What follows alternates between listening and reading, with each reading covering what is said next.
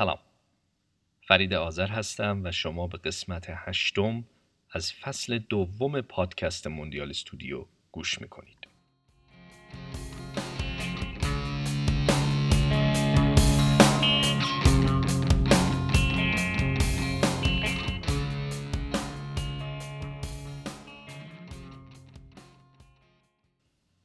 در پادکست موندیال استودیو هر هفته با یک ایرانی موفق خارج از کشور گپ می‌زنیم.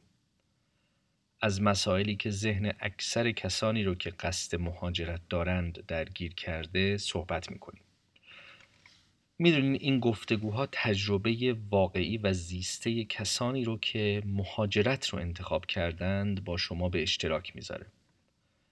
امیدواریم که صحبتهای رک و بدون فیلتر مهمانها کمی به روند تصمیم گیری شما کمک کنه.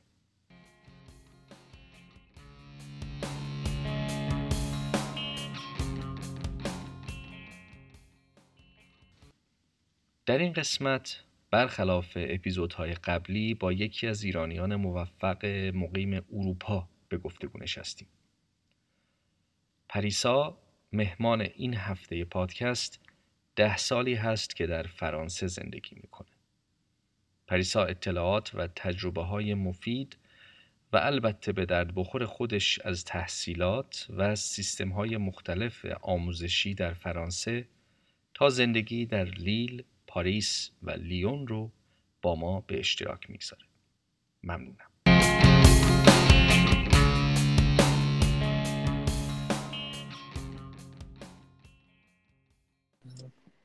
پریسای عزیز سلام. وقتت بخیر. خیلی ممنونم که مهمون برنامه پادکست موندیال استودیو شدی. حالت خوبه پریسا؟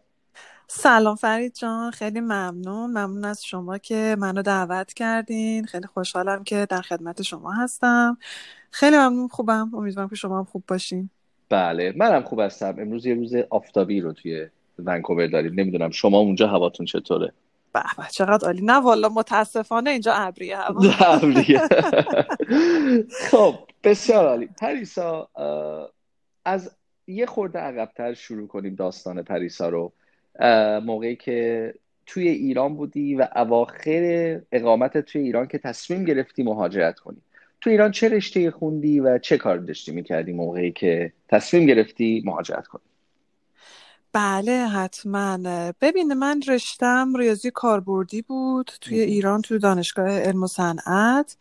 در مقطع لیسانس این رشته رو خوندم. ولی در واقع کاری که اون موقع من بهش مشغول بودم بیشتر تدریس زبان انگلیسی بود که ما با هم هم در مؤسسه ایران کانادا یا رسپیناتاک همکار بودیم. درسته. و تا تقریبا تمام دورانی که من دانشجو بودم این کار تدریس و اوایل کار ترجمه های مهندسی رو برای بچه های دانشگاه هم انجام می‌دادم خیلی هم عالی بعد چه سالی بود که تصمیم گرفتی که از ایران مهاجرت کنی؟ ببینه من تصمیم واقعا بگم به صورت کامل دیگه جدی تصمیم گرفتم سال 88 بودش سال 2009 بود در واقع که من خیلی جدی این تصمیم رو گرفتم و همون سال هم اقدام کردم اومدم. اما تو سالهای دانشجویی این بود همیشه پس زمینه ذهن من که من احتمال احتمال بسیار زیاد می‌خوام که از ایران برای ادامه تحصیل برم. بسیار عالی. بعد کدوم کشورها رو بررسی کردی و در نهایت کدوم کشور رو انتخاب کردی؟ والا من متاسفانه دیده کاملی نداشتم نسبت به مثلا شرایط آمریکا یا کانادا. راستش فکر می‌کنم این پادکسته که فرید جان شما تهیه می‌کنید بسیار مفید هستن. چون من فهمیدم که ا می‌شد گرانت گرفت رفت مثلا آمریکا. چون من از هزینه های دانشگاه های آمریکا و کانادا خیلی میترسیدم. بیشتر مد نظرم اروپا بود.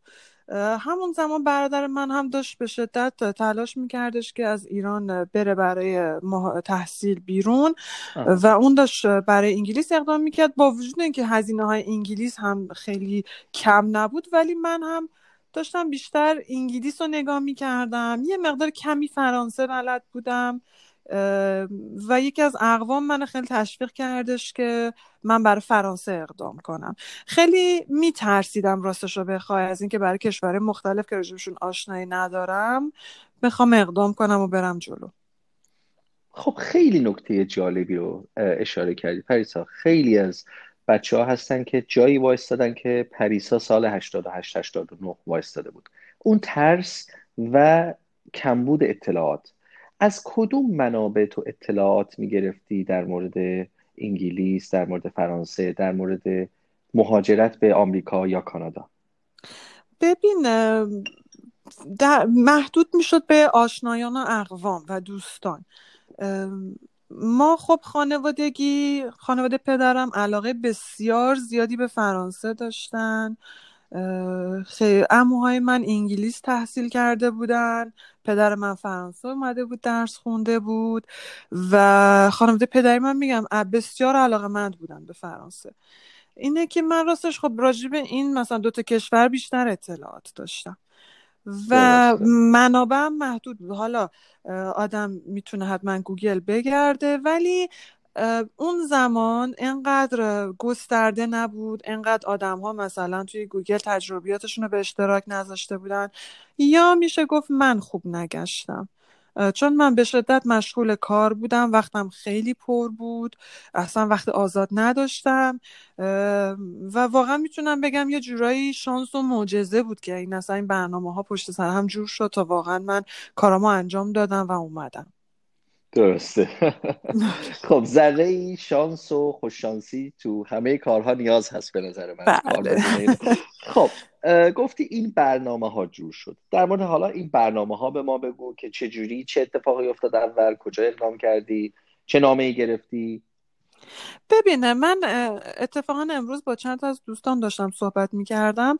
خب. توی این سالها یازده دوازده سال یه مقدار تغییر کرده فرایند اینکه آدم به عنوان دانشجو بخواد بیاد کشوری مثل فرانسه. ولی اون زمان اونجور که بود این بودش که حالا من از چند سال قبل شروع کرده بودم خیلی جسته گریخته زبان فرانسه رو میخوندم و اون سالی که دیگه مثلا در واقعش شروع می‌کردم اولین کار که کردم راستش اینه که رفتم مدرکم رو خریدم و آزاد کردم. این اولین کاری بود که کردم. بعد شروع کردم یه خورده دنبال دانشگاه گشتن و یه چند تا دانشگاه محدود راستش خیلی جدی من نبودم تو این زمینه. پیدا کردم و از طریق همون ایمیل و کامپیوتر و اینا اقدام کردم که پذیرش بگیرم. وقتی که جواب این جواب پذیرش طول کشید تا بیاد چون با نامه می اومد اون موقع.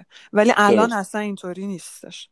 و این جواب پذیرش که اومد اون اون زمان اینجوری بودش که ما با این جواب پذیرش تماس می‌گرفتیم با بخش فرهنگی سفارت فرانسه و اونا به ما یه وقت مصاحبه می‌دادن. که ما باید مثلا انگیزه ناممون رو میبردیم و می‌رفتیم اونجا به زبان فرانسه خود صحبت می‌کردیم. در رابطه با رشته من اون زمان سختگیری روی زبان نبود چون من رشتم ریاضی بود یه رشته فنی بود و اونقدی سختگیری نمی‌کردن که شما حتما باید بیان یه امتحان زبان داده باشین. درسته. و بعد از این مرحله گذشتن از این صد بخش فرهنگی سفارت اونا معرفی می‌کردن برای بخش ویزا که بخش ویزا هم خب مدارک خاص خودش رو می‌خواست و می‌رفتیم اقدام می‌کردیم تا مثلا به همون می‌گفتن که خیلی خب حالا بیان یا نه. یعنی یکی یکی دوتا از مثلا مشکلاتی که بودیم بودش که باید حتما ما نشون می‌دادیم که خونه پیدا کردیم باید بلیتمون رو میخریدیم و باید مثلا یه مبلغی پول رو هم نشون می‌دادیم که داریم. الان این پروسه اینطور که من فهمیدم کاملا عوض شده. یک سازمان میشه گفت هستش به اسم کامپوس فرانس. که مثل اینکه همه چیز از طریق کامپوس فرانس انجام میشه. یعنی شما شهرهایی رو که می‌خواین اعلام می‌کنین اونا براتون یه سری رشته پیشنهاد میدن تا هفته رشته می‌تونین انتخاب کنین. از همون با همونجا باید مصاحبه بدین و اگه قبولتون بکنن اونها شما رو براتون وقت می‌گیرن برای ویزا و اونها شما رو میفرستن. من راستش همین اطلاعات رو امروز به دستم رسید یعنی خیلی چقدر جالب آره. چقدر جالب. بعد این یک نهاد وابسته به دولته یا یه نهاد مستقل فرانسوی که این کار انجام میده؟ این نهاد وابسته به سفارت فرانسه است. سفارت فرانسه بله. است. و کامپوس فرانس برای کل کشور هاست نه فقط برای ایران. یعنی برای متقاضیان از همه کشورها به فرانسه. فکر می‌کنم همینطور هستش. بله فکر می‌کنم همینطور هستش. خیلی جالبه. یعنی دیگه نیازی نیست شما برین دانشگاه رو اونجا پیدا کنین به دانشگاه ایمیل بزنین و مکاتبه کنین. مستقیم از طرف کامپوس فرانس این کار انجام احتمال میدم میگم چون من همین امروز خیلی مختصر اینو برای من توضیح دادم و من واقعا بله. تا امروز از این موضوع بیخبر بودم چون به حال این مال دوازده سال پیش بودش که من اقدام درسته درسته درسته. خب بعد پس پذیرش دانشجویی گرفتی. پریسا درسته؟ درسته. بعد از کدوم دانشگاه؟ ببینه من سه تا واقعا با یک کمکاری خیلی شدیدی سه تا دانشگاه فقط اقدام کردم خب، و خب. از سه تاشون جواب گرفتم. ولی اون دانشگاه که انتخاب کردم دانشگاه لیل بود یک شهری از توی شمال فرانسه نزدیک مرز بلژیک. درسته. بعد چه رشته ای بود؟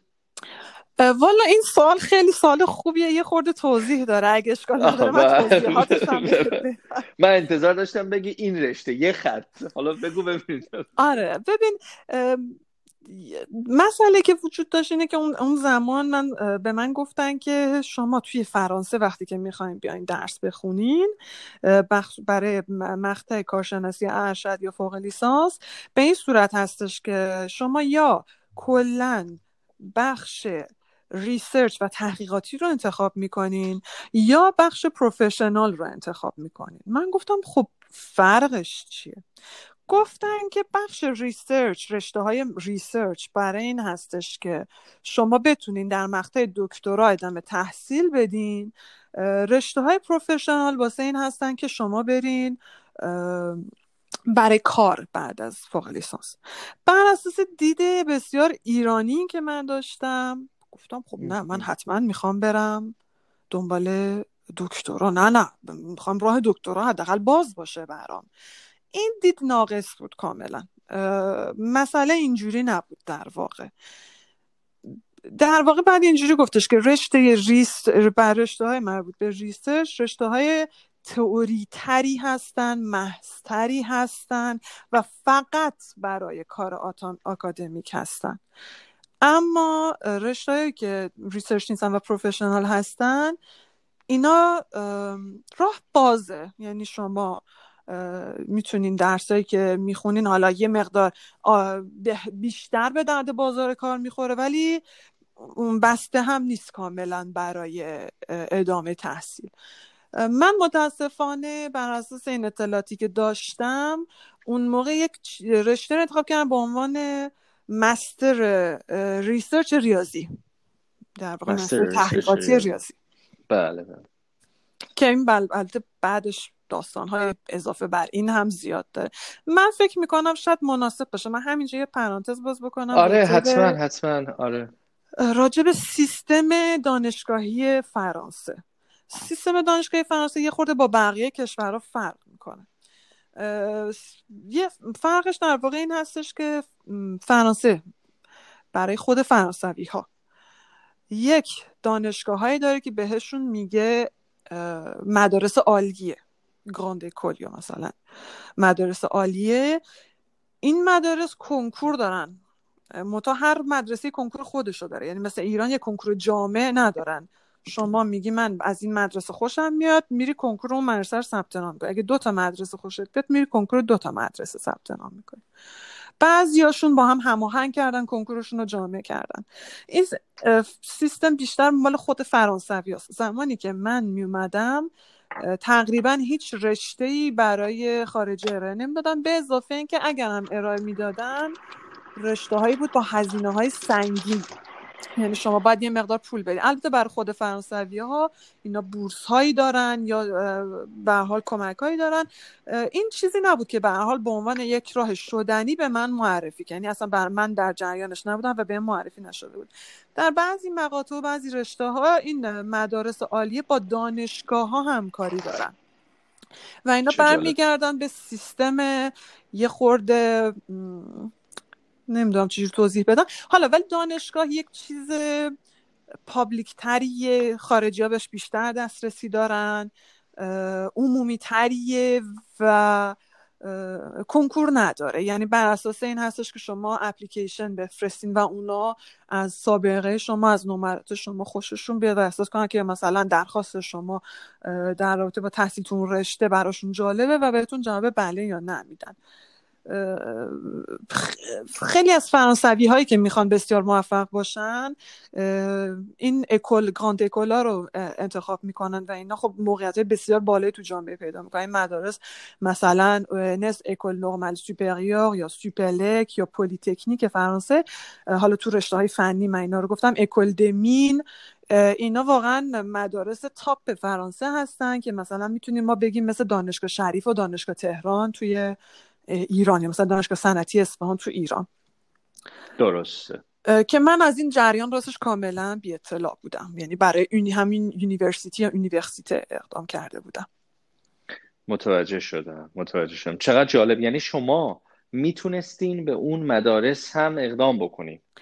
ولی مسئله بفهمید خواهش می‌کنم. خیلی اولا اطلاعات هنوز هم شاید اطلاعات هم کامل نیست ولی من می‌دونم که توی داخل فرانسه برای خود فرانسوی کنکور داره و کنکور بسیار سختی داره. و حتی خیلی وقتا فرانسوی یک دوره دو ساله آمادگی کنکور مثل پیش دانشگاهی ما دارن. آره. و من دیدم که بچه های از ایران مثلا اون école مثلا یه رشته رو باز کرده. در همکاری با یه university و با هم همکاری کردن یه رشته های باز کردن برای خارجی ها یا مثلا یه بعضی از این مثلا من حالا business school ها رو نام نبردم école de commerce رو نام نبردم. اینا مثلا رشته های هم دارن برای زبان انگلیسی که خارجی ها رو را میدن. ولی اون موقع چیزی که به ما هم می‌گفتن اینجوری بود که اینا مال خارجی ها نیستش. یعنی بعد از اینم که حتی رسیدم فرانسه می‌گفتن اینا مال خارجی ها نیستش حتی ما یه مفهومی داریم توی فرانسه به اسم دانشگاه کاتولیک که این اصلا مال خارجی ها نیستش در واقع یه جورایی. حالا اصلا که میگم این ور داره ولی معمولا کسی از خارج از فرانسه نمیاد برای دانشگاه کاتولیک اقدام بکنه و بیاد بره داخلش. درسته درست مگر اینکه احساس می‌کنم که کاتولیک باشه. نه نه ربطی به دین نداره. نه نه نه. این اصلا ربطی به دین نه. آره خیلی سیستم عجیب غریبیه به حال دانشگاه فرانسه. ببین مثلا همین مدارس عالی که برات نام بردم شما آخرش اینا مثلا به شما میگن مدرک مهندسی دادین. بعد شما از یکی می‌پرسی که خب شما چی خوندی؟ میگه من مهندسی خوندم. میگم یعنی چی مهندسی خوندی؟ مهندسی چی خوندی؟ میگه خب. مهندسی دیگه. مهندسی چی نداره؟ ببینید ما تو ایران مهندسی هامون تیتر داره. مهندسی مثلا صنایع مهندسی برق مهندسی مکانیک مهندسی کامپیوتر. اینا همچین چیزی ندارن. یعنی میگن ما از مثلا école Polytechnique مهندسی گرفتیم. و چون البته در سطح بسیار بالایی اینا دانش آموخته میشن و در واقع یه جورایی تقریبا تو تمام زمینه ها خوبن می‌تونن اون وقت یه سری درساشون رو انتخاب کنن که بگن مثلا ما specialization برداشتیم روی یه رشته یه درسی. بعد بگم کنار این یک دانشگاه ها دانشگاه نه مدارس کوچکتری هم هستن که یه مقدار پولای بیشتری هم می‌گیرن. اینا باز مثلا آسونتر ورود بهشون. فرانسوی ها مثلا در جایگاه بعد از اون مدارس عالیه به این مدارس کوچیکتر فکر می‌کنن. خودشون بیشتر علاقه دارن تو مدارس یا école ها دانش آموخته بشن. ولی خب university جایی هستش که برای کار تحقیقاتی هستش. یعنی برای بخش آکادمیک و تحقیقاتی دیگه همه چیز میره سمت university. اینم بهت بگم مدارس خیلی کمک می‌کنن برای کار پیدا کردن. در حال که دانشگاه ها اینجوری نیستن. دانشگاه ها یه جورایی اعتقاد دارن که دانشجو باید خود ساخته باشه و رو پای خودش وایسته و باید یک روحیه محقق داشته باشه. مدارس نه مدارس همه جور اون طرف رو حمایت می‌کنن کمک می‌کنن که مثلا اون اون درس رو یاد بگیره کار پیدا کنه کارآموزی پیدا کنه. این مقدار سیستمشون فرق کنه و یک نتورک و شبکه قوی دارن از دانش آموخته های قبلی و قدیمی. درسته. خیلی عالی بود این توضیحات پریسا. ممنونم ازت. خیلی جالب بود. من خودم خیلی اطلاعات بود که با اینکه کمی در جریان هستم ولی اصلا نشیده بودم تا حالا. فرانسه دیگه مثل همه کشورهای دیگه نباید کار کنه. همیشه باید متفاوت من نمی‌دونم. همیشه سیستمشون باید یه تفاوت عمده و اساسی داشته باشه خب. بعد تو دانشگاه لیل و شهر لیل رفتی درسته؟ بله دانشگاه لیل یک در واقع که فنی هستش رفتم درسته و البته من یه خورده دیر رسیدم به خاطر اینکه ویزا رو دیر می‌دادن در واقع یکی دو ماه هم از شروع سال تحصیلی گذشته بود وقتی که من به مشکل برخوردی؟ وقتی که دیر رسیدی به خاطر کلاس ها ببین مشکل این بود که خب کلاس ها شروع شده بود. بعد حالا فرض کن که من رسیدم درگیر زیاد هستم با خیلی مسائل مختلفی و کلاس ها هم شروع شده قبلا. درست. یه خورده سخت بود. بعد مثلا ایران ما عادت داشتیم که استاد میومد اول ترم مرجع معرفی می‌کرد و شما اگر هم مثلا چیز رو عقب بودی با مطالعه مرجع کاملا مشکلت حل می‌شد. فرانسه به هیچ وجه اینطوری نیست. دانشگاه university حداقل. یعنی فقط جزوه ملاکه و وقتی که شما بگین مرجع یه لیست 15 تای کتاب به شما معرفی می‌کنن. که جزوه که خودشون میدن در واقع یک خلاصه و چکیده و گزیده هست از اون کتاب ها و اون زمان هم در دانشگاه لیل ماجرا تخته و گچ بود. یعنی شما بعد به سرعت کپی برداری می‌کردی از اون که استاد و من به شدت شکه شده بودم. یعنی نه بچه های اروپایی دیگه هم که بودن گفتن یعنی چی؟ ما همه اسلاید داریم. این چه سیستمیه که استاد با گچ رو تخته می نویسه تون تون و ما باید کپی برداری کنیم.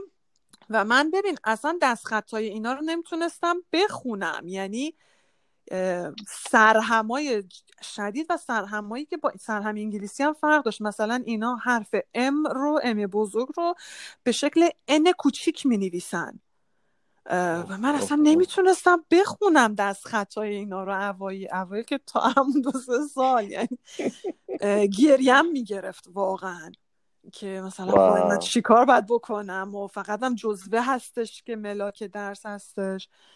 ببین سختی های زیادی بود. به هر حال بخوام که خلاصه بگم هم به خاطر زبان چون رشته من به زبان فرانسه بود و هم به خاطر مشکلات همینجوری و اینکه این رشته در واقع می‌شد شبیه ریاضی محض که من رشتم ریاضی کاربردی بود. من اون سال رو موفق یعنی با موفقیت تموم نکردم. آها. با موفقیت تموم نکردی؟ یعنی اینجوری که مثلا واحدا رو پاس می‌کنی یا سال رو قبول میشی؟ باید هر ترم رو شما میان معدلتون بالایی مثلا ده بشه که بله. اون دو تا ترمتون هر دو ترم باید معدل بالای ده باشه تا شما سال رو قبول بشین.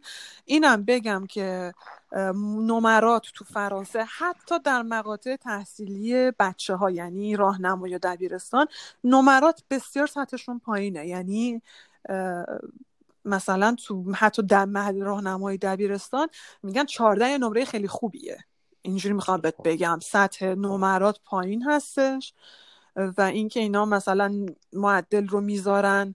ده مثلا شما می‌بینید شاگرد اول مثلا کلاس با معدل مثلا دوازده فارغ تحصیل شده مثلا. اینجوری نیستش که واقعا معدل خوب و بالا باشه و معدل ده مثلا بگیم به راحتی به دست میادش. درسته. متوجه شدم. متوجه شدم. خب بعد دوران تحصیل چقدر طول کشید توی لیل؟ حالا ببینین تازه ادامه داره راستش. ببین من اون سال اون سال که خب موفق نشدم. نگو که ما که از همه جا بیخبر قرار بود که اون بعد از اون سال برنامه درسی کاملا عوض بشه. من راستش این سال که تموم شد همه هم به من می‌گفتن که اصلا و ابدا قصه نخور. این اصلا یه چیز نرمالیه که بلا استثنا بچههایی که از ایران میان سال اول به هیچ نتیجه نمی‌رسن و همین به همین میگذره که یه خود زبان یاد بگیرن و زبان عادت کنن و بتونن خودشون رو وفق بدن و درسا خیلی فرق داره. تو اصلا خودتو ناراحت نکنه این عادی بوده. منم گفتم خیلی خب پس گویا که این عادیه. سال بعدش دیدم که خود برنامه درسی داره عوض میشه. یه خورده بروشورا رو که نگاه می‌کردم یه بروشوری دیدم راجع به یه درسی که احساس می‌کردم بیشتر به درس من ربط داره. ولی راستش به رشته اولیه من یه خود بله. ترسیدم باز طبق هم داستانی که قبلا برات گفتم. گفتم نه من همین رشته که ثبت نام کردم یه خودم از امور اداری و مهاجرتی ترسم گفتم من همین رشته که ثبت نام کرده بودم و همین رو دوباره بیام برم این اینجوری خیالم خودم با درس آشنا شدم ذهن خیال باطل درس کاملا عوض شده بود. درس ها کاملا عوض شده بود. اون سال من یه سری مشکلاتی هم پیدا کردم خودم. بله. خیلی نتونستم خوب درس بخونم و اصلا وسط سال به این نتیجه رسیدم که من که اصلا ریاضی محضم دوست ندارم. اصلا چرا دارم زور می‌زنم این درس رو بخونم؟ یه خورده شروع کردم تحقیق کردن راستش رو بخوای. به هر آدمی که می‌رسیدم میپر می‌گفتم که خب مثلا این من و این روحیاتم به نظر شما من اصلا این رشته این, این رشته اصلا مناسب اصلا آینده این رشته. یعنی رفتم در اتاق استادا رو زدم ببخشید آینده این رشته چیه؟ خب, خب. گفتن که تدریس تو دانشگاه. گفتم بعد من خب راستش رو بخوای فرید جان هیچ وقت دوست نداشتم کار تدریس تو دانشگاه رو. یه خیلی برام عجیب بود. گفتم نه خب من که خیلی علاقه من نیستم. مؤسسات تحقیقاتی چطور؟ گفتن که نه این که خیلی چیز بعیدی و خیلی سخت پیش میاد و گفتم آهان خب. بعد بچه های دیگه که اونجا بودن گفتم که خب شماها برنامهتون چیه؟ گفتن که ما داریم سعی می‌کنیم خودمون رو آماده کنیم برای یه کنکور جامعی. که اون بر اون کنکوره بخونیم و اون کنکور جامعه رو که بخونیم بعدش اجازه بعد از اون اجازه بگیریم بریم دکترا و شاید دکترا بخونیم ببین من تا این تحقیقاتی که کردم فهمیدم که اولا اون کنکور جامعه رو فقط فرانسوی ها می‌تونن بدن یک. دوم اینکه معمولا دانشکده ریاضی بدون اون کنکور جامعه کسی رو برای دکترا نمی‌خواست. سوم اینکه ظرفیت دکترا بسیار پایین بود و به ندرت کسی رو برای دکترا می‌گرفتن. یعنی به شدت ظرفیت ها پایین بودش. و بعدم منم دیدم که خب اصلا دکتراشم که بخوام برم جلو اصلا اون می‌خواد فقط بشه صرفا تدریس در دانشگاه و محیط دانشگاه مخصوصا تو شهر لیل منو اصلا جذب نکرده بود. برای همین مخصوصا تو شهر لیل. مخصوصا تو شهر لیل. ببین لیل یک شهریه که اصلا آفتاب نداره و وقتی آدم از یک کشور پر آفتابی مثل ایران میادش به شدت شوکه میشه. همیشه بارونه همیشه ابری سطح ابر پایین نزدیک به زمینه. آب و هوای شبیه انگلیس داره و اصلا از اون شهر که اصلا خوشم نمیومد و میگم فضای دانشگاه هم برام فضای جذابی نبود. رفته بودم تو فضای دانشگاه اصلا برام جالب نبود. خلاصه این نچرستم که من اصلا چرا انقدر دارم تلاش عبس می‌کنم؟ من که اصلا می‌خوام توی راه چرا دارم زور می‌زنم توی این راهی برم جلو که اصلا نمی‌خوام حتی ادامه بدم و اصلا ها یه مسئله دیگه هم در نظر گرفتم اینه که کم کم به این نتیجه رسیدم که من لزوما نمی‌خوام دکترا بخونم. حالا به چه دلیل؟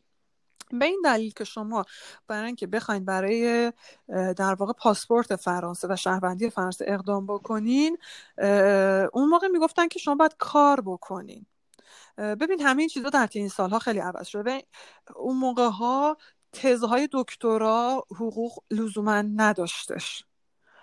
و من می‌گفتم که حالا شانس خوبی فرانسه اینه که کسی که می‌خوام بدونم بیان فرانسه تز بخونن تز تو فرانسه سه ساله. یعنی برعکس کانادا ایران آمریکا که شما پنج سال بعد برای یک دکترا دکترا تز دکترا وقت بذارین توی فرانسه دوره سه ساله است و درس هم نداره. فقط همون کار تحقیقاتی هستش یه مزیتی که خب زودتر شما به نتیجه می‌رسیم. ولی اون زمان به هر حال تزها لزوما همه حقوق نداشتن. بعد سالهای بعدش اینطوری شد که تزهای فنی حتما تزهای با حقوقی بودن.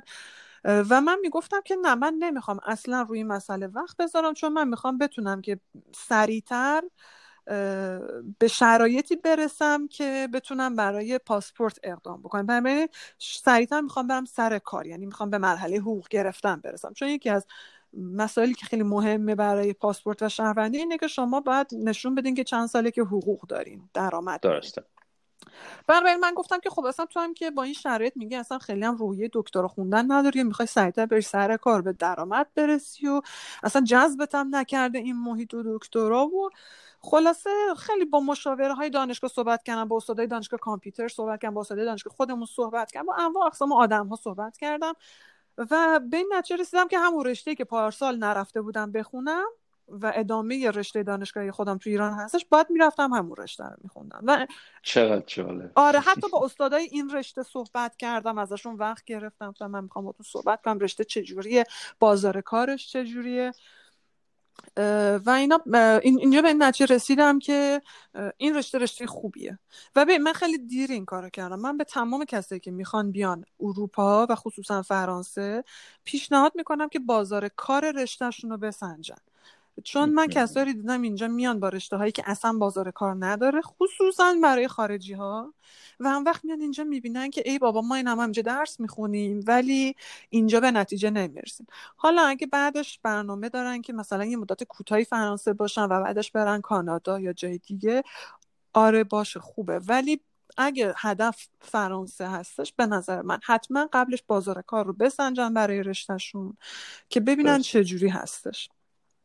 البته این مزیت رو داره که دانشگاه دانشگاه های عمومی به هر حال یونیورسیتی ها هزینه چندان سنگینی تا حالا نداشتن. ممکنه در سالهای بعد این صحبت ها داره انجام میشه تو سنا که هزینه بیاد براشون ولی اون موقع که من خوندم و تا حالا هزینه سنگینی نبوده برای دانشگاه. اینا همه خب یه سری مزیت هستش. به اضافه اینکه یه سازمانهایی هستن که مثلا برای اجاره خونه کمک می‌کنن.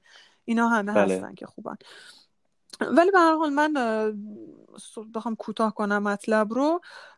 دیگه به این نشستم که خیلی خوب این رشته در واقع ادامه ریاضی کاربردی که اسمش شد اون سالی که من وارد شدم اسمش رو گذاشتن مهندسی آماری و عددی. این اسم رو روش گذاشتن بیام دیگه اینو بخونم این رشته رو بخونم. و دیدم که واقعا ادامه همون چیزی هستش که من تو ایران تو علم و صنعت به عنوان ریاضی کاربردی خونده بودم. آها آها. چقدر جالب چقدر جالب. ولی باید این مسیر رو طی کردی تا به این نتیجه برسی. و این اون مسیر تحقیقیه و برنامه ریزیه که همه ما باید انجام بدیم. ولی بعضی وقتا یا از روی ناآگاهی یا از روی عجله انجام نمیدیم. آره میگم برای من همین بیشتر بود که به من گفته بودن که اگه می‌خوای بری دکترا خب چون این میومد توی رشته های professional. و به من گفته بودن اگه می‌خوای بری دکترا بخونی برو رشته های research. خب بله. ببینین پس این اینجا یه مثلا اطلاعاتی بود که صد درصد درست نبود. یعنی بیشتر اون مسیر رشته تئوری بود برای کار صرفا تحقیقاتی قبول دارم. رشته های professional ممکنه اکثرا علاقه ندارن که بیان مثلا برای دکترا برن. ولی اگه یه دانشجو خارجی باشه و علاقه داشته باشه چرا؟ راه باز هستش. ببین به حال من اینو دیدم که تو مثلا پادکستی که قبلا صحبت کردیم مطرح شده تو فرانسه هم همینطور هستش. یعنی یه مقطع خوب تحصیلی براش شروع به کار کردن تو فرانسه. فوق لیسانس هستش و دکترا خوندن یه مقدار میره برای کسایی که واقعا علاقه دارن به کار تحقیقاتی و حتی خیلی از کسایی که دکترا خوندن من اطرافم می‌بینم میگن که ببین برای ما دکترا فقط این بود که ما روی یه سوژه خیلی خاص و خیلی ریز تکنیکی سه سال کار کردیم. خیلی فرقی با کار کردن نداشتش برای ما. حالا بعد در کنارش یه مقاله هم براش تهیه می‌کردیم یه, یه سری بخشای علمی و آکادمیکش رو باید انجام می‌دادیم. ولی بیشتر همین بودش که مثلا یه سوژه رو به طور طولانی روش کار کردیم. البته الان بگم. ببین هر زمانی اینا فرق می‌کنه بر اساس رئیس جمهوری یا همه اینا فرق می‌کنه. الان من خیلی خوبه خیلی پیشنهاد می‌کنم در این زمانی که ما هستیم الان کسی دکترا بخونه توی فرانسه. یعنی بعد از الان توی این سالها بعد از دکترا خوندن خیلی کارا خیلی سریع رو غلطک میفته برای مراحل بعدی تو فرانسه. در حالی که اون زمان اینجوری نبودش. بله بله بله. موافقم که سیاست های دولت دولت مرکزی خب خیلی تاثیر داره توی این سیاست های مهاجرتی. بسیار عالی. خیلی جامع و عالی توضیح دادی. ممنونم ازت که اینقدر وارد جزئیات شدی. خیلی مهم بود این تغییر مسیر در دانشگاه و پیدا کردن اون مسیری که می‌خوای ادامه بدی. خب بعد فارغ و تحصیلی چه اتفاق دو مقطع فوق لیسانس بود پس درسته؟ دقیقا. درسته. بعد فارغ و تحصیلی شروع کردی به کار یا دنبال حالا بریم وارد کار بشی. فضای حرفه ای فضای حرفه ببین سال دوم فوق لیسانس شش ماه درس بود شش ماه کارآموزی و من کارآموزیم رو خیلی در واقع شانسی یکی از فارغ التحصیل قدیمی دانشگاه اومدش از پاریس به شهر لیل و اومد معرفی کرد که من مثلا توی شرکت اینجوری هستم و یه سوژه کارآموزی دارم و کی علاقه منده. و این در رابطه با بهینه سازی و operational research بودش. و من چون یه مقداری با استاد operational research کار کرده بودم احساس می‌کردم که قابلیت اینو دارم که برم روی سوژه کار کنم و اقدام کردم و رفتم مصاحبه کردم و برای کارآموزی اومدم پاریس. حالا اینا به من گفتن که مثلا این کارآموزی ممکنه این شانس رو داشته باشه که شما بتونی بعدش هم اینجا ما بهت قرارداد کار بدیم. که این اتفاق البته نیفتاد. و من اومدم پاریس برای کارآموزی. یه خورده به نظرم آدم باید تو انتخاب کارآموزی راستش دقت بکنه. من اونقدی دقت نکردم. بعد به خاطر اینکه کار در واقع حالا الان امروز بهش میگن data science. اون موقع هنوز کلمه data science خیلی تر و تازه بود. هنوز مد نشده بود و جا نیفتاده بود. می‌گفتیم کار دیتا ماینینگ استاتیستیک اونقدی این مثلا پررنگ روی این سوژه ها کار نکردم و خب اینا سوژه هایی بودن که بیشتر براشون فرصت کاری بودش. تو فرانسه خیلی برای کار پیدا کردن نگاه می‌کنن به اینکه شما قبل از این چی کار کردین. خیلی به این نکته بله. دقت می‌کنن. یعنی میگن تا قبل از این اگه یه کاری کردیم ما فکر می‌کنیم که خب برای ما بیاین همون کارو بکنیم که من این کارآموزی رو اومدم انجام دادم و کارآموزی جالب و سختی بود ولی یه خوردم مکار آماریش و اینا پایین بودش و برای همین یه خوردم من برای اینکه دنبال کار بگردم برام سخت شد. بعد خب تو فرانسه الان فکر می‌کنم برای دکترا دو ساله برای فوق لیسانس یک سال یا شاید برای فوق لیسانس هم دو سال باشه نمی‌دونم الان زمان شده به حال زمانی که من این کار داشتم می‌کردم سال 2013 که من داشتم دنبال کار میگشتم. بعد از اینکه درسمون تموم بشه تو فرانسه در مقطع فوق لیسانس. ما یک زمان یک ساله داشتیم با ویزای شبه دانشجویی که می‌تونستیم دنبال کار بگم یعنی بمونیم داخل فرانسه و دنبال کار بگردیم. البته بگم که وقتی که شما بهش میگن APS یا انگلیسی اگه بخوام میگیم APS که یعنی اگه که شما از دانشجویی وارد این مرحله بشین دیگه راه برگشت به دانشجویی ندارین. باید یعنی اگر اون ویزا رو بگیرین درسته؟ آره آفرین. اگه این ویزا رو بگیریم باید دیگه واقعا بریم سراغ این که ما می‌خواد بعد حتما بتونیم کار پیدا کنیم و بمونیم تو کار پیدا کنیم. بله بله. و من بعد الان دیگه با این ویزای در واقع همون یک ساله APS باید دنبال کار میگشتم. یه شرایطی هم داره. ببینید ما با ویزای دانشجویی وارد میشیم.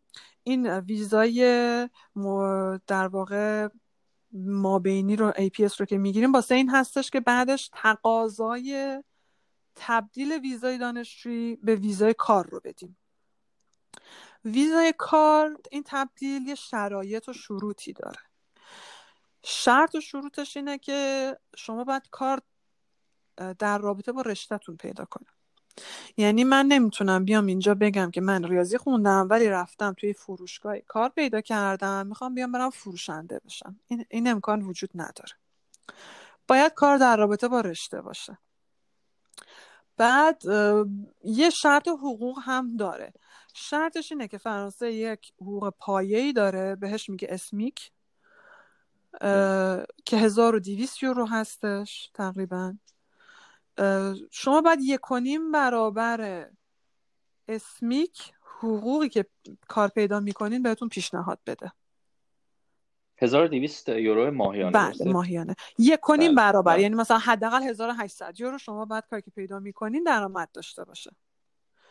درسته. خب این همه رشته ها اتفاق نمیفته ببین اینا همین نکته هایی هستش که به نظر من کسی که می‌خواد بیاد این مسیر رو طی کنه بله. بدونه. من دوستی داشتم که تو رشته گرافیک درس خونده بود. کار پیدا کرد. ولی تو رشته گرافیک به کسی که تازه کار بود 1800 تا پول نمی‌دادن. اتفاقا داشتم به همین مسئله فکر می‌کردم. بله بله. یعنی اصلا حتی اقدام کرد برای تغییر ویزا به ویزای کاری یا کارمندی. درخواستش رد شد. چون می‌گفتن این حقوق اون حقوقه نیستش که ما در نظر داریم. پس این یه مطلب مهمی یعنی شما بیاین ببینید که اصلا رشته ای که به همین سرمایه گذاری که ما می‌خوایم در دراز مدت بگویم آیا رشته ای که من می‌خوام براش کار کنم با اون مقطع تحصیلی که من می‌خوام ازش فارغ تحصیل بشم آیا انقدر حقوق میده؟ درسته. این شرط ها رو داشتش. یه پرسه طولانی هم بودش برای من یه پرسه شیش ماهه بود که مثلا حالا کار رو که پیدا کردم بیام این درخواستم رو بدم به اداره ویزا که بهش میگیم ما تو فرانسه پرفکتور. اون درخواستم بدم به بله. پرفکتور و این یه پروسه‌ای برای من شیش ماهه بود تو سال 2014 که تبدیل بشه ویزای دانشجویی به ویزای کار. و من به عنوان مشاور شروع کردم کار کردن. و دیدم که مثلا این در واقع کم کم اسم data science کرد سر زبون ها افتادن و من دیدم که در واقع کاری که ما تا حالا حتی من راستش سخت بود دنبال کار بگردم چون اصلا نمی‌دونستم اسم این کاری که بعد می‌خوام انجام بدم اسمش چیه؟ یعنی می‌زدم data mining یا یه اسم فرانسوی که بود chargé d'études statistiques اصلا چیز عجیب غریب بود که حالا مثلا بانک ها اون اسمو میذاشتن. خلاصه دیدم که کم کم این کار داره به عنوان اسم data scientist داره مشغول میشه اون کاری که ما داریم انجام میدیم. و من خب از اون سال مشغول شدم به کار کردن و تا الان هم ادامه داشته به عنوان در واقع مشاور کانسالتنت. خیلی ممنون خیلی عالی. مسیر رو خیلی قشنگ توضیح دادی. البته مسیری که توی نیم ساعت توضیح دادی مطمئنم که دوازده سیزده سال مشقت و سختی و خوشحالی و گریه پشت بوده مثل همه مسیرها. خب. پریسا من حالا چند تا سوال دارم ازت. از پاریس internship ت که تموم شد یا کارآموزی برگشتی لیل درسته؟ من تو همون پاریس دنبال شروع کردم دنبال کار گشتم آها پس سال دوم که نصفش درس بود نصفش internship کارآموزی دیگه تموم شد تو فارغ التحصیل بله یعنی من نصفه سال از لیل اومدم بیرون که کارآموزی تو پاریس شروع کنم و دیگه فارغ و تحصیل بله. شدم و پاریس هم موندم که دنبال کار بگردم. چون مثل همه جای دنیا شهر بزرگ و تو فرانسه که خصوصا اینطوری هستش پاریس بزرگترین منبع هستش برای کار. درسته. با اینکه کارآموزی که داشتی جایی که کارآموزی کردی استخدام نه نه اونا راستش سه تا کارآموز گرفته بودن و می‌خواستن یه نفر کارآموز بگی... یه نفر رو فقط بهش قرار داد بدن. و اون یه نفر رو خب قاعدتا فرانسوی انتخاب کردن و فرانسوی که توی یکی از در واقع تو مدرسه معروف آمار فرانسه که بهش میگن انسایی درس خونده بود. بله. که تاپ یعنی کسایی که اونجا از اونجا میان بیرون فرصت های فوق العاده ای روبروشون هست. خب رقیب قدری بله رقیب بسیار قدری بله.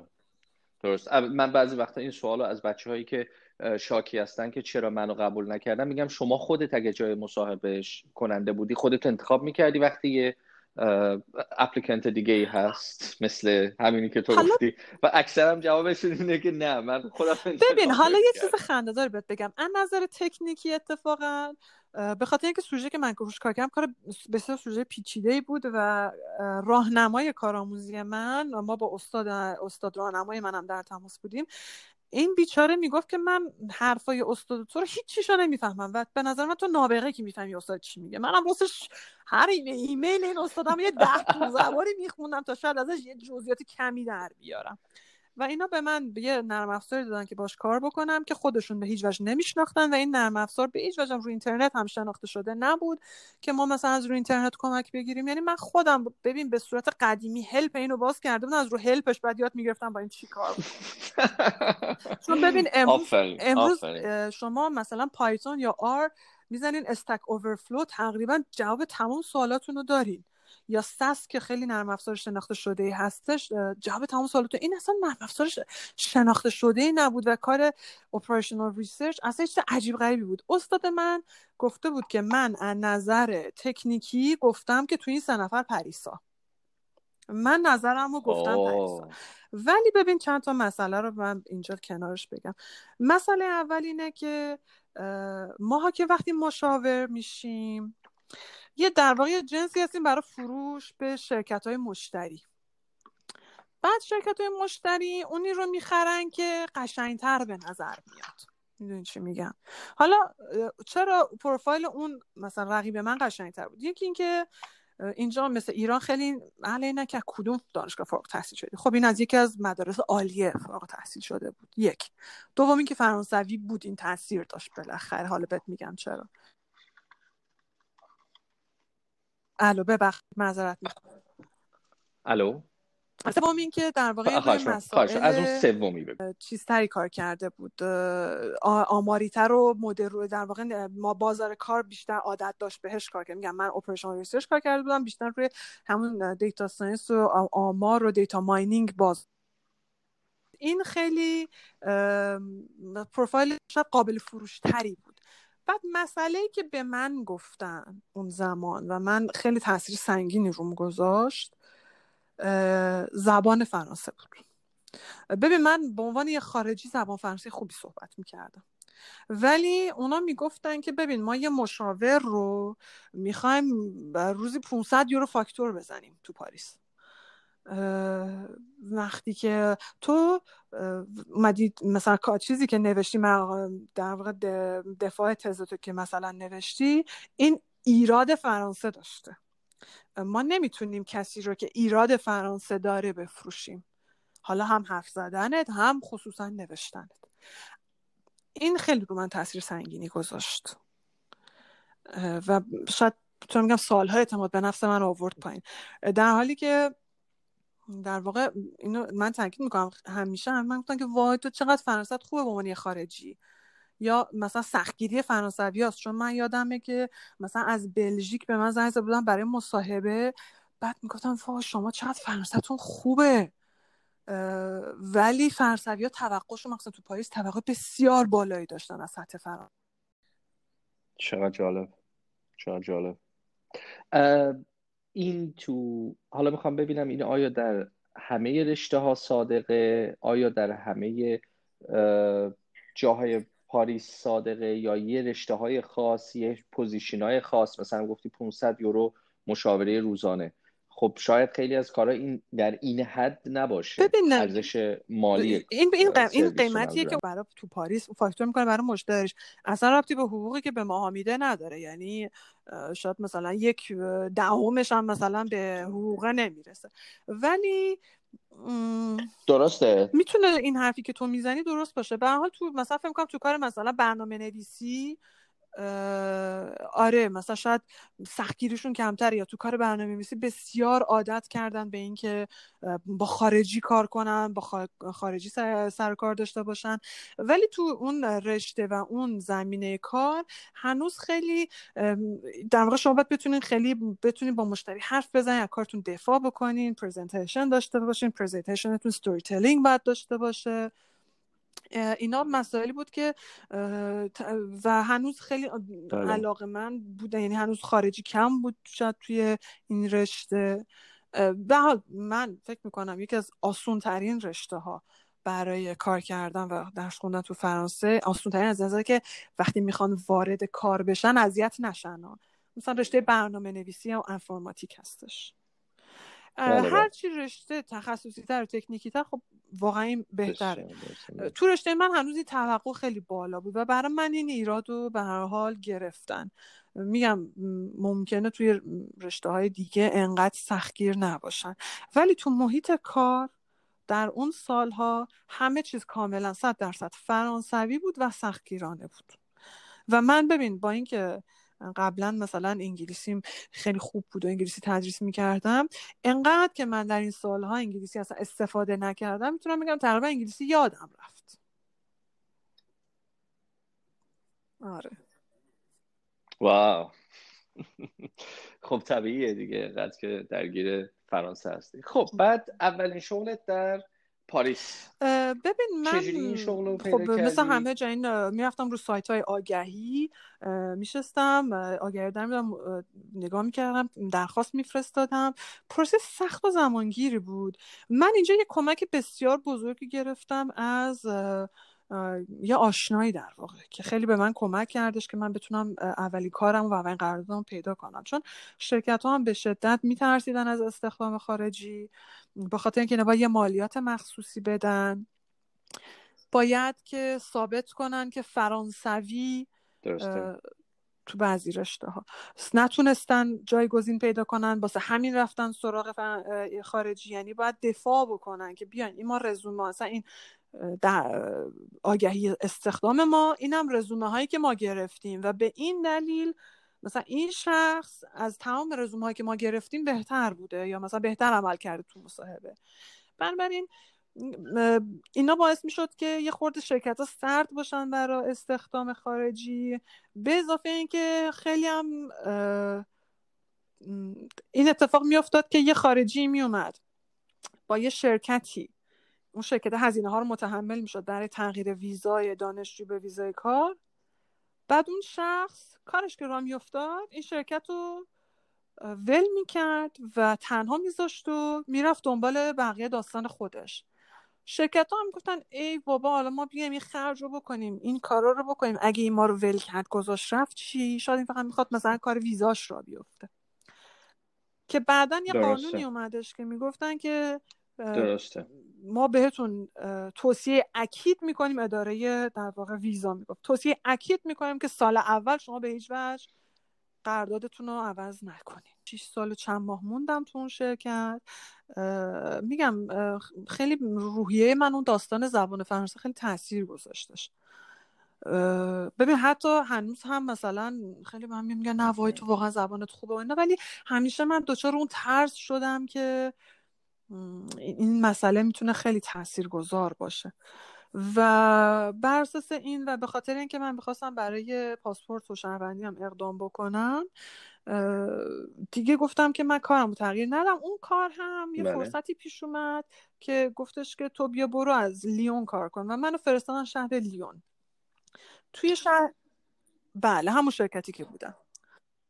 همون شرکتی که بودی؟ متاسفانه خب فرصت های کاری بله، جالب بله. کمتر بود. بنابراین من مدت 6 سال و خورده تو اون شرکت قبلی موندم تا اینکه همین اواخر شروع کردم یعنی تن پارسال بود که مصاحبه دادم که تقریبا 6 ماه پیش جامو عوض کردم کارم عوض کردم. تو فکر تو شرایط کرونا که واقعا شرایط ایدئالی نیست برای کار عوض کردن. ولی دیگه این اتفاق افتاده بود و من قراردادم امضا کرده بودم و کارم رو عوض کردم اومدم تو کار جدید مشغول شدم. آره میگم هم به خاطر اینکه می‌خواستم برای شهروندی هم به خاطر اینکه فرصت شغلی حالا بگم جالب تو لیون کمتر اون چیزی که من واقعا دنبالش بودم کمتره خیلی طول کشید تا اینکه من از اون شرکت قبلیم بیام بیرون که شش ماه پیش این اتفاق افتاد. متوجه شدم. اون دوران ساختن تجربه دوران برگشتن اون اعتماد به نفس فکر, می فکر می‌کنم بوده اون دورانه که توی شرکت قبلی بودی. و وقتی که اونا رو به دست آوردی دقیقا. احساس کردی که الان من همین هستش. من احساس کردم. می‌تونم البته تقریبا دو سال دنبال فرصت های جالب گشتم. یعنی نمی‌تونم بگم که مثلا به محض اینکه اراده کردم اون فرصت جالب رو پیدا کردم. دو سال واقعا دنبال فرصتی که به نظرم نسبتا بله. جالب میومدن گشتم. تا بالاخره تونستم اون چیزی که دوست داشتم رو پیدا کنم. چون خیلی از شرکت ها رزومه من مثلا براشون جالب بود. می‌خواستم فقط من رو جذب کنن به عنوان یه ویترین هیجان انگیز ولی شاید سری, سری کاری به من بدن برای انجام که از نظر تکنیکی خیلی برای من پربار نبود و من اینو نمی‌خواستم. می‌خواستم واقعا حتما نظر تکنیکی بتونم رشد کنم پربار باشه برام. برای همین لزوما به اینا من جواب اوکی نمی‌دادم. یعنی شاید خیلی بودن که میومدن جلو خیلی اصرار می‌کردن. ولی اونا بیشتر از اون جهت بود که من ویترین جالبی بودم یا برای فروش می‌دونی همون بحث فروشه. من در واقع پروفایل خوبی برای فروش بودم. منظورت از لحاظ حرفه‌ای و کاری یا از لحاظ اینکه یک خانم غیر فرانسوی ما به فرهنگ های مختلف نه منظورت این جنبه اجتماعی فروشه یا جنبه کاری؟ مشاوره می‌کردم توی در واقع خیلی مثلا مهم فرانسه داشتم کار مشاوره می‌کردم و این جالبه. یعنی ببینید شما تو کار مشاوره این هدف اینه که در واقع بگین که من الان به شما در اختیار شما یه مشاوری قرار میدم با سوابق جالب تکنیکی که برای مشتری های خوب زیادی دیگه ای کار کرده. یا مشتری خوب دیگه ای کار کرد این شما رو قابل فروش تر بله. می‌کنه قابل بله. ارائه تر می‌کنه برای مشتری هایی که می‌خواین بیاری می‌خواین شما همیشه پروفایل ها در واقع چیزایی که شما می‌خواین جلو مشتری بزن بگید ببین من اگه بهت میگم به من اعتماد کن بیا از من خدمات بخر به خاطر اینکه من یه پروفایل خیلی خوب دارم که در اختیار شما بذارم خب پریسا بسیار بسیار گفتگوی خوبی بوده و بود ممنونم ازت که انقدر دقیق با جزئیات توضیح دادیم من مطمئنم بچههایی که دارن گوش می‌کنن بچههایی که قصد رفتن به اروپا و مخصوصا فرانسه رو دارن خیلی می‌تونن از این گفتگو استفاده کنن و تجربیات یعنی اشتباهایی که انجام دادیم و کاری که انجام دادیم و پیروز شدیم رو اگر دوست داشتن تا حدودی سرمشق خودشون قرار بدن. ممنونم ازت پریسا. اگر در انتها مسئله هست احساس می‌کنی که مهمه در زمینه شهری که هستی الان لیون کاری که انجام میدی ببینه این کار من که خب یه بحث دیگه است که واقعا من رشتم رو دوست دارم کار data science رو دوست دارم به نظرم خیلی کار جالبیه خیلی کار هیجان انگیزیه. ولی ببین من برای کسی که می‌خواد بیاد فرانسه توصیه که دارم اینه که یکی پوست کلوف بد داشته باشه. بله. روند کارهای اداری اینجا بسیار سخت و سردرگم کننده است بله.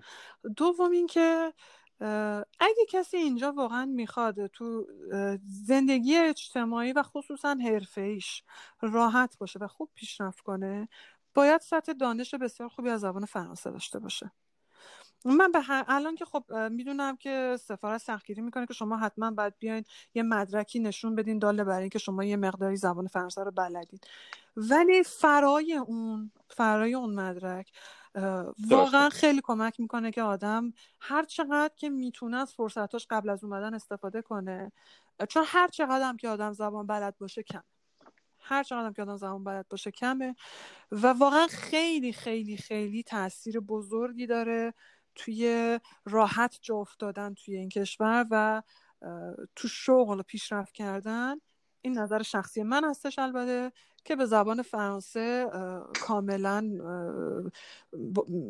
چی میگن تسلط داشته باشه و باهاش راحت باشه. درسته درسته. خواهش می‌کنم. خیلی ممنونم ازت. متشکرم پریسا. امیدوارم که موفق باشی خودت و شاید ده سال بعد پنج سال بعد دوباره یه گفتگویی با هم داشتیم. توی پادکست البته نه شخصی ما دوستیمون جدای پادکسته. و برگشتیم دیدیم که چقدر از این صحبت هایی که کردیم ما رو به جایی که دوست داشتیم رسوندن. و به اهدافمون رسوندن. من ممنونم از امیدوارم که صحبتهایی که من کردم تونسته باشه کمک کنه به افراد و من خوشحال میشم اگه کسی باز اطلاعات بیشتری می‌خواد منو پیدا کنه من کمکی از دستم بر بیاد با کمال میل اطلاعات رو در اختیارشون بذارم تا کسی که می‌خوان بیان بتونن راهشون رو راحت و خوب پیدا کنن.